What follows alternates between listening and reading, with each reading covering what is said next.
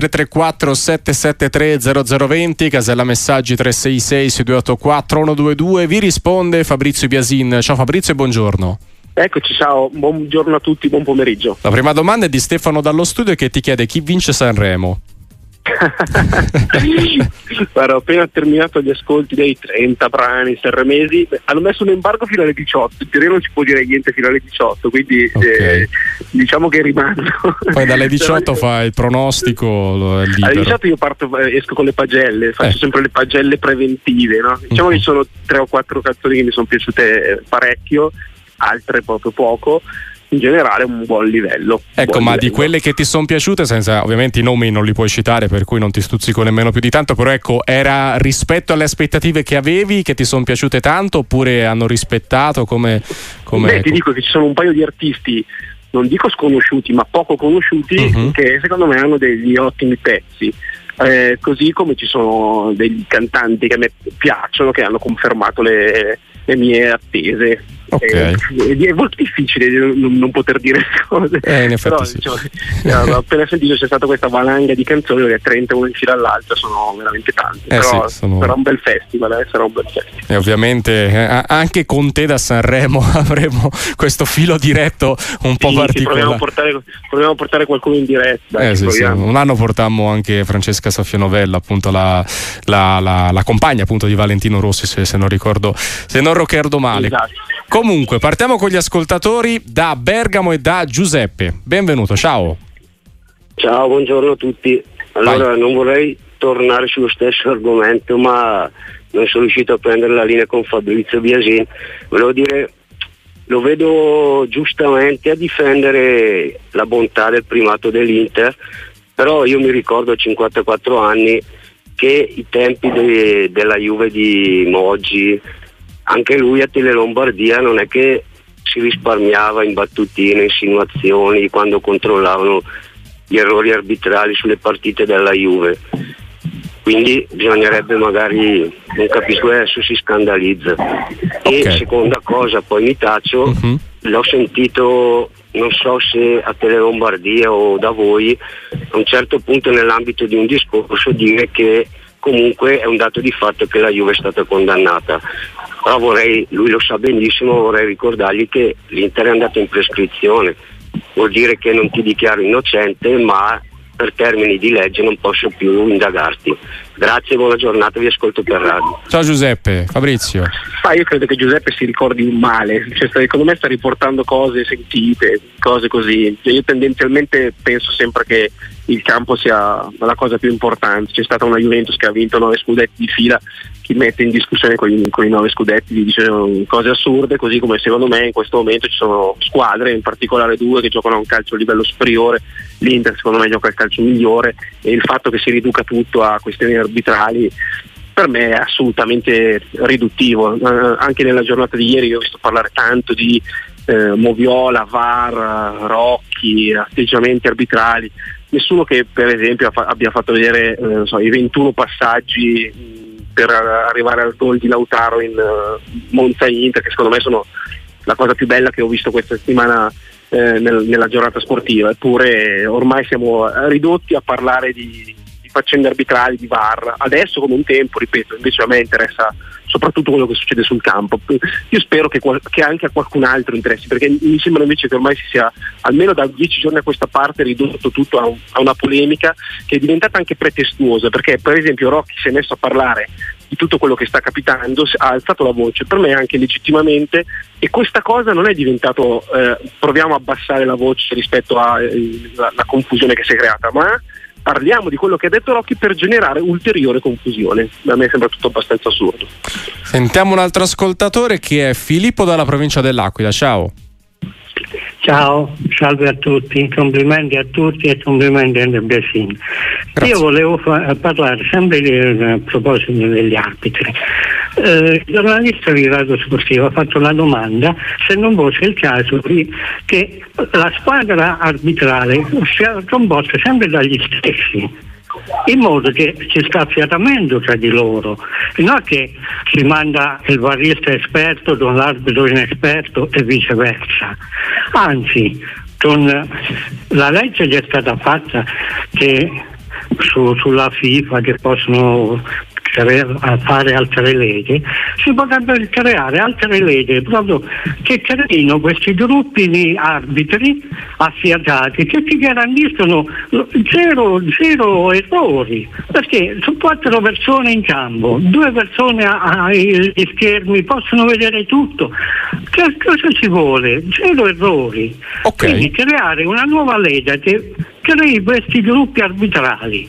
Perfetto. E vedrai che Grazie, grazie Filippo. Questo discorso di creare delle squadre eh, arbitro di campo e arbitro di, di, al VAR fisse e non a girare con le designazioni venne fuori Fabrizio, ero io presente in studio con, in un microfono aperto con Sandro Sabatini dove appunto un ascoltatore eh, buttò lì questa, questa, ipotesi, Sandro si, de, si disse anche molto favorevole, non so tu come la vedi, in pratica andresti a stabilizzare le squadre arbitrali, niente più designazione di volta in volta no? di squadre e anche di arbitri che magari si ritrovano a distanza di tante partite partite, ma sanno che ogni partita che fanno hanno sempre le stesse persone eh, dinanzi al monitor.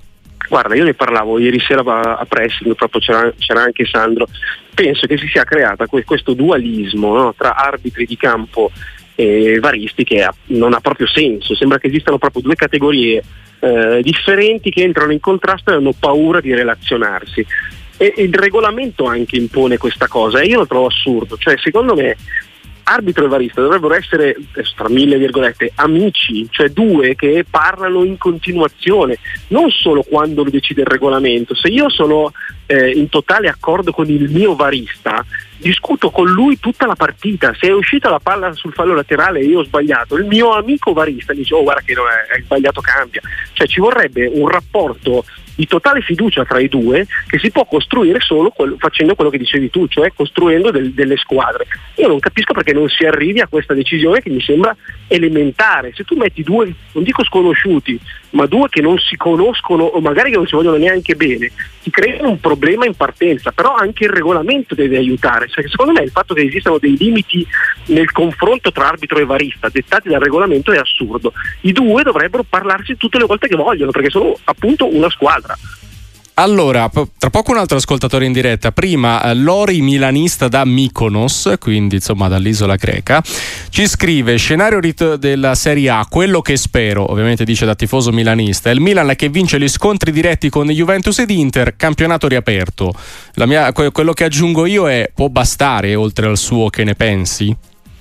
Eh, aspetta, puoi ripetermi perché ho sentito mal- male questo. Il Milan domanda. che batte sia la Juventus che l'Inter negli scontri diretti e riapre il campionato, quindi in buona sostanza torna in corsa per lo scudetto. Lui ti chiede che ne pensi, io ti chiedo però anche se può bastare vincere solo queste Beh, due allora. partite di, di, un certo spessore, però la linea con Fabrizio Piasin era precaria e infatti è caduta. Allora, tra poco lo recuperiamo con il nostro Alessio Pinna, eh, ovviamente con tutti voi anche al 334 773 0020 come numero per intervenire venire in diretta. La casella messaggi è il 366 6284 122 con il microfono aperto che prosegue come sempre, come detto, con Fabrizio Piasin. Poi tornerà eh, dalle 17. Rieccoci Fabrizio, dicevamo del Milan. Se, se vince gli scontri diretti torna in corsa per lo scudetto? Beh, allora, due anni fa il Milan a un certo punto ha lo scontro diretto con l'Inter e ha, mi sembra, 7-8 punti dal, dall'Inter, quindi tendenzialmente molto lontano, vince quel derby e, e, alla fine vince anche lo scudetto.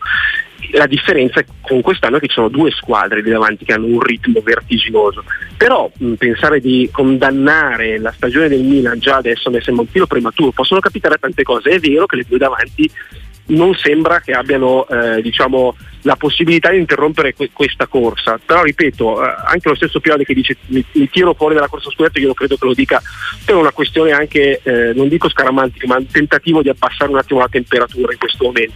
Ma io il mio lo tengo dentro, cioè possono succedere, ne abbiamo viste tante volte di, di queste cose. Adesso ritornano, ritorno alla Champions League, ritorno alle coppe, c'è la possibilità di vedere ancora un sacco di cose. Senta... Ragazzi, provo a portarvi Amadeus tra poco, eh, vediamo, così facciamo quattro chiacchiere. Che comunque è un nostro amico e spesso e volentieri lo, lo troviamo con piacere eh, qua su Radio Sportiva. Sentiamo Giovanni da Benevento adesso. Ciao Giovanni. Ah, sì, salve, buongiorno, buongiorno.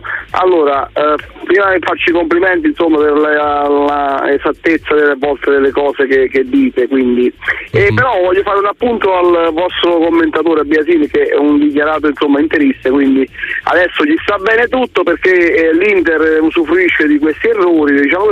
Gli anni passati mh, lo sentivo parlare molto meno così addolcente verso gli arbitri perché era la Juventus che stava avanti. Io sono un tifoso juventino, no? Allora voi mi dite, visto che io non sono del mestiere, voi siete più di mestiere di me, il fatto che cambia tra il gol annullato per Faraoni a terra che guardava e il fatto che, che dopo, dopo, l'azione di gioco che è continuata è quello che lo scontro in aria con la gomitata che poi è continuata, è fatto il gol, vabbè, dice sono passati 30 secondi, non vabbè. Cioè, qua o il metodo di giudizio è tutto uguale oppure se no è normale che poi la domenica la squadra che si sente defraudata eh, se la prende con gli altri e con quant'altro, non se ne esce più. Quindi o eh, si dic- dicono le cose come stanno, adesso vabbè sta l'Inter avanti, il commentatore di turno che è interista dice va bene così, mm, eh, ma non, okay. non è giusto. Va bene, grazie Giovanni. Fabrizio.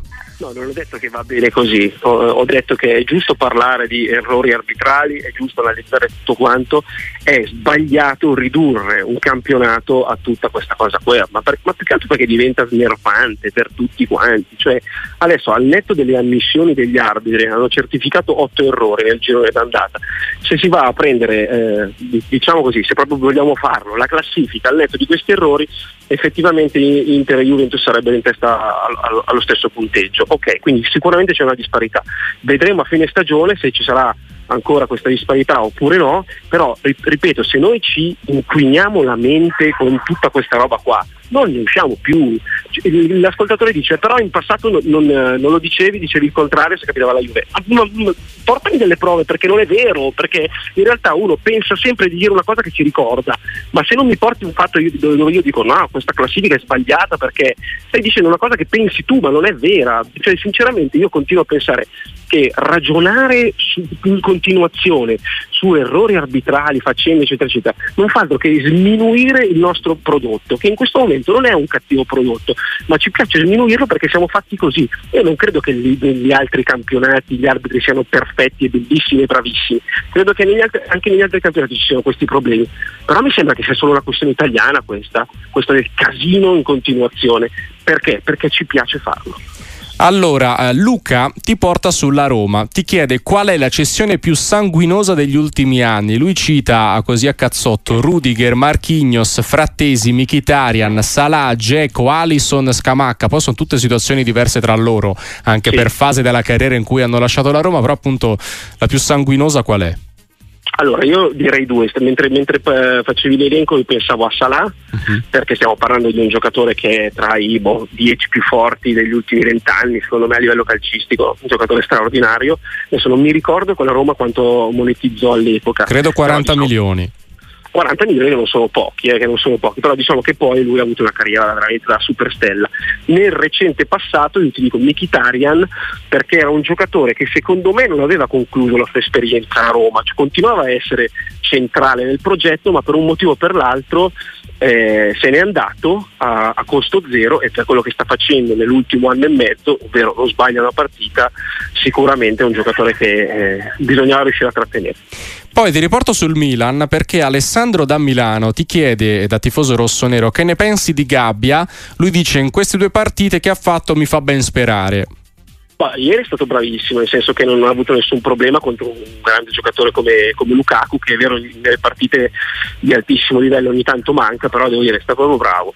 E, e poi ti dico la verità, io non lo conosco personalmente, però ieri l'ho sentito parlare nel post gara, eh, mi è sembrato anche una persona con le idee chiare cioè uno che sa parlare eh, senza troppi peli sulla lingua e devo dire che non è una cosa da poco, cioè uno che riconosce il fatto di essere finito a giocare altrove perché aveva bisogno di crescere e ha ancora bisogno di crescere, conosce i suoi limiti e tutte queste cose mi fanno pensare che possa avere un buon presente e un buon futuro al Milan. Ti, ti passo Amadeus così lo saluti e gli chiedi chi vince Sanremo e chi vince lo scudetto. Ah, ok. Eh? Quindi ah. abbiamo Amedeo in diretta. Lo, lo eh? scudetto te lo dico, Sanremo eh. non lo so.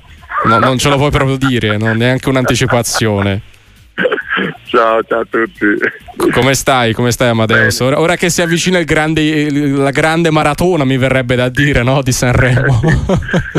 sì, sì, sarà una settimana dove si dormirà poco o niente, non solo perché ci sono tante canzoni tra le 30 in gara, tra le, i, gli ospiti in Piazza Colombo, gli ospiti sulla nave. Quest'anno per una settimana non si dorme. Io eh, dico, si fa after, si va sì, a esatto, diritto. È una festa, è come, come il carnevale di Rio no? che dura tanto, non si dorme mai e Sanremo è più o meno la stessa cosa, quindi al di là del festival e quindi le canzoni in gara, gli ospiti, Piazza Colombo, abbiamo detto sulla nave, poi c'è Fiorello tutte le sere insomma, con il suo glass fuori, fuori l'Ariston e poi finito il festival si accende quel glass, insomma veramente sarà una festa che coinvolgerà tutti, cercheremo ovviamente poi di recuperare la settimana successiva, ma quella sarà una settimana dal 6 al 10 febbraio dove indubbiamente si dormirà poco. Ecco, è stato un po' tutto già annunciato, no? Ma c'è qualche sorpresa che sarà svelata letteralmente non appena vedremo, non lo so, un cantante, un super ospite proprio sul palco? Ma guarda, con Sanremo tutto è, come si dice, work in progress uh-huh. fino all'ultimo momento, cioè tutto può accadere.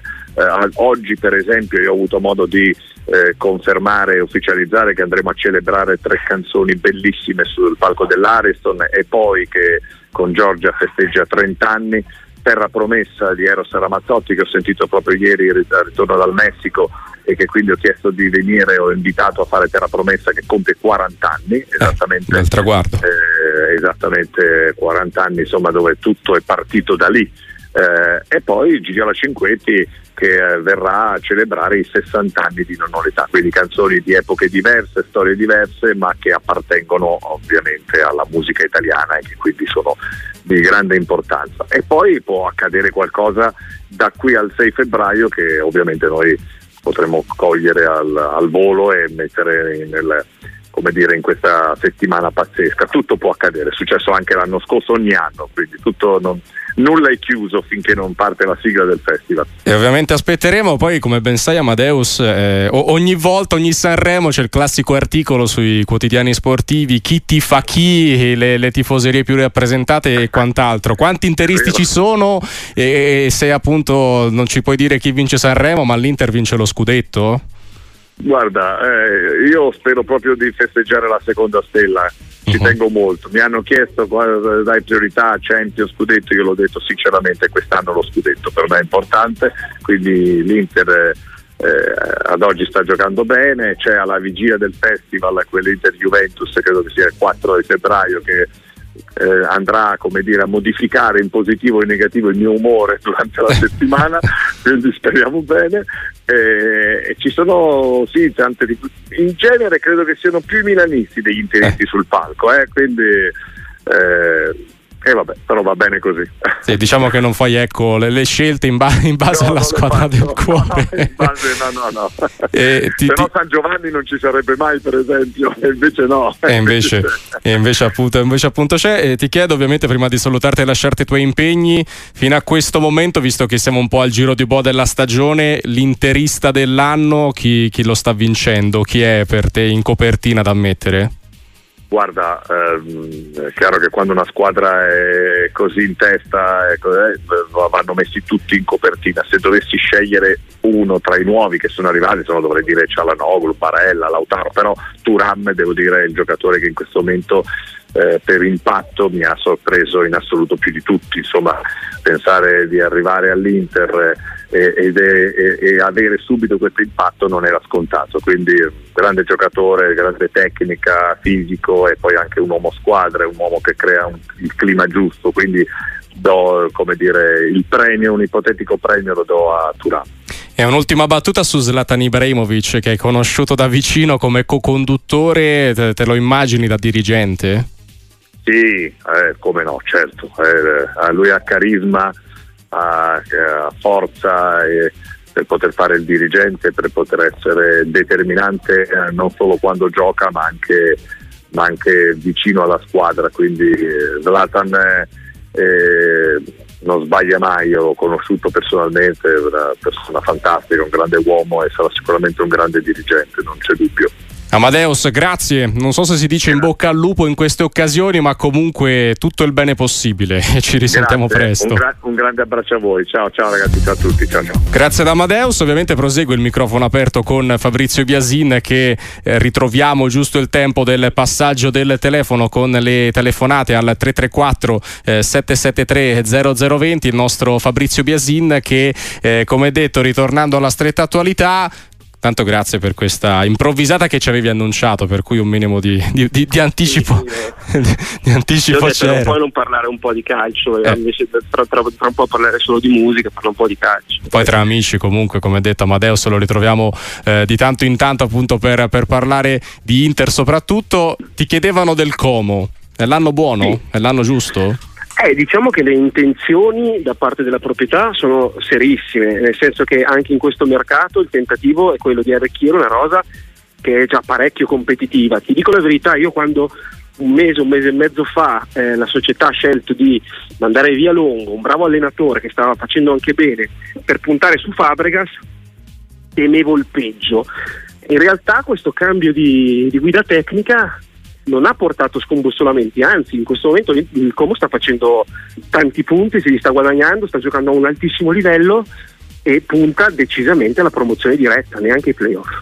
Allora, Gianni da Napoli, sul Napoli, eh, dice: eh, Per me la vittoria con la Salernitana è stata episodica, si fa troppa fatica a giocare come lo scorso anno e ti chiede se l'eventuale mancata partecipazione alla prossima Champions porterebbe ad un ridimensionamento del progetto. Beh, sai, questo è un problema che riguarda tutte le grandi squadre, cioè il, l'obiettivo numero uno, non annunciato ma implicito di tutte le grandi squadre, è arrivare nelle prime quattro. Poi se uno è bravissimo vince lo scudetto, se no eh, si accontenta della Champions League, ma non è un accontentarsi, è un poter programmare con i soldi della Champions e con la possibilità di avere quella vetrina se non rientri nelle prime quattro e il tuo obiettivo era rientrare nelle prime quattro, per forza di cose passi da non per forza di cose un ridimensionamento, ma certo certe cose che volevi fare, pensavi di fare, devi congelare. Quindi la risposta è assolutamente sì. Dopodiché a me sembra che questa squadra, che pure è una squadra che ha tanti valori, in questo momento sia parecchio spaventata. Cioè Kvaratskhelia gioca eh, a un livello che non è quello che ricordavamo, cioè continua a fare le sue cose, poi però eh, non ha la fortuna e la capacità e la bravura che aveva l'anno scorso di concludere, cioè la partita dell'altro giorno è esemplare, ha sbagliato un paio di conclusioni abbastanza semplici da, per, per, quello che eravamo abituati a vederlo. Dopodiché è arrivata questa vittoria all'ultimo secondo, che è una vittoria importante, perché secondo me da lì, anche se magari quella partita non te la meritavi al 100%, puoi far ripartire e provare a fare un buon percorso. Ragazzi, in fondo dal quarto posto in giù, quarto posto compreso, non è che stiano andando a una velocità siderale, anzi ci sono tante squadre che perdono punti, quindi può capitare veramente ancora di più. Sentiamo adesso Valerio da Livorno, ciao.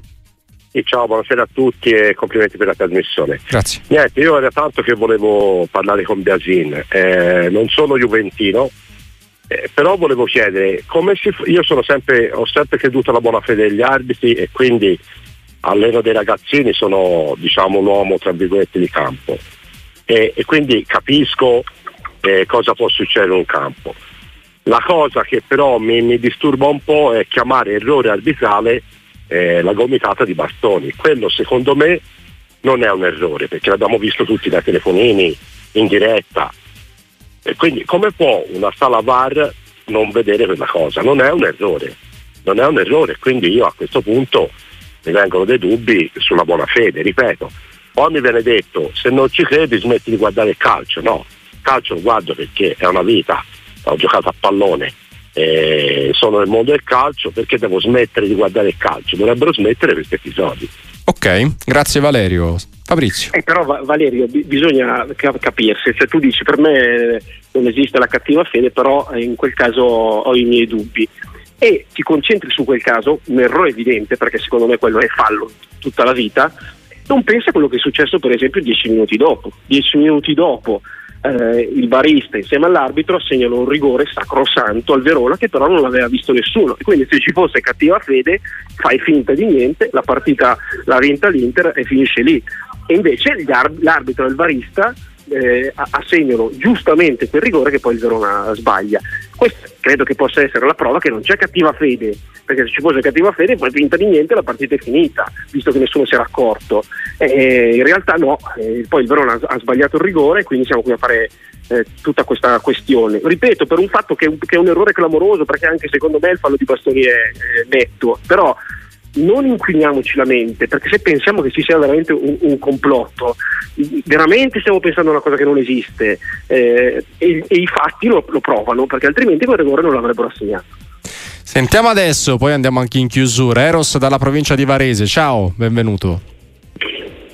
Ciao, ciao a tutti, eh, sono Eros, tifoso milanista, quindi con il Biasin siamo cuginastri, lui quest'anno è Paperoga, eh, c'è Gastone, quello eh, più no, infatti, fortunato. Eh, Paperoga è quello sfortunato, Gastone è l'altro. Volevo, eh, volevo dire una cosa per quanto riguarda un discorso arbitrale. Allora, io come Biasin sono veneto e vengo da una provincia, Rovigo, che è la patria, è la culla del rugby.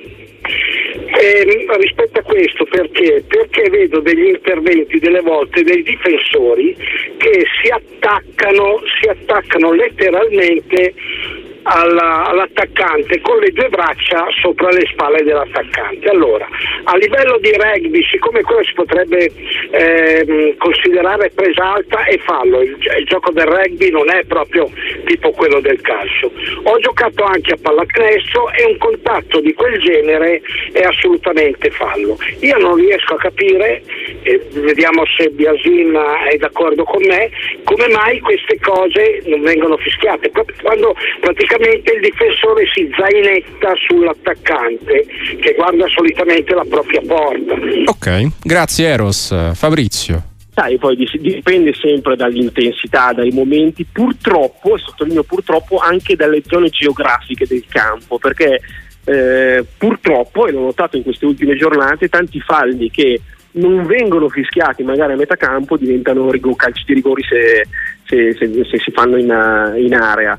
Poi io penso che noi ci concentriamo sempre troppo spesso su quello che vediamo nel presente ci dimentichiamo di quello che capitava nel passato, cioè io mi ricordo il calcio anni 80, cioè altro che mani sulla schiena, succedeva un, un po' di tutto, forse era anche un calcio più ruspante, eh, forse anche più bello, più, più, naturale. Adesso invece in realtà i difensori sono abbastanza limitati perché la, la presenza della, della tecnologia ti impedisce di andare oltre. Quindi io non sono totalmente d'accordo, cioè io penso che in realtà il lavoro dei difensori sia molto più difficile adesso rispetto a quello del passato. Ci salutiamo con questo messaggio eh, di eh, Marcello che ti chiede l'ennesimo esonero ad Empoli non, non può condannare quasi sicuramente la società alla Serie B? Ma a me spiace perché io sono un grande fan di Andrea Azzoli, secondo me è un allenatore che, che, sa fare calcio, tra l'altro quando lui è arrivato se non ricordo male l'Empoli aveva zero punti, lo ha portato in linea di galleggiamento, poi adesso sta avendo dei, dei, problemi e stanno ragionando su un nuovo cambio, su un altro allenatore, tendenzialmente quando arrivi a più di due cambi in una stagione significa, dico che sei condannato, ma insomma che la, la, la tua stagione sia parecchio pericolante, però è anche vero che a Empoli tante volte prendono delle, delle decisioni forti e, e, spesso hanno ragione. La stessa annata con Andrea Zoli che salva l'Empoli e tutti pensano alla riconferma e invece l'Empoli cambia tecnico e la stagione successiva fa un gran campionato, ti fa pensare che loro sanno quello che fanno. Certo è che questa è una squadra che ha bisogno di una correzione non solo in panchina. Io non credo che eh, sia solo un problema di allenatore, ma anche di giocatori sul campo, in particolare dalla metà campo in su. Fabrizio Biasin, grazie anche per eh, averci portato in diretta Amadeus. Buon lavoro e buona giornata. Ciao. Buona giornata a voi e buon lunedì.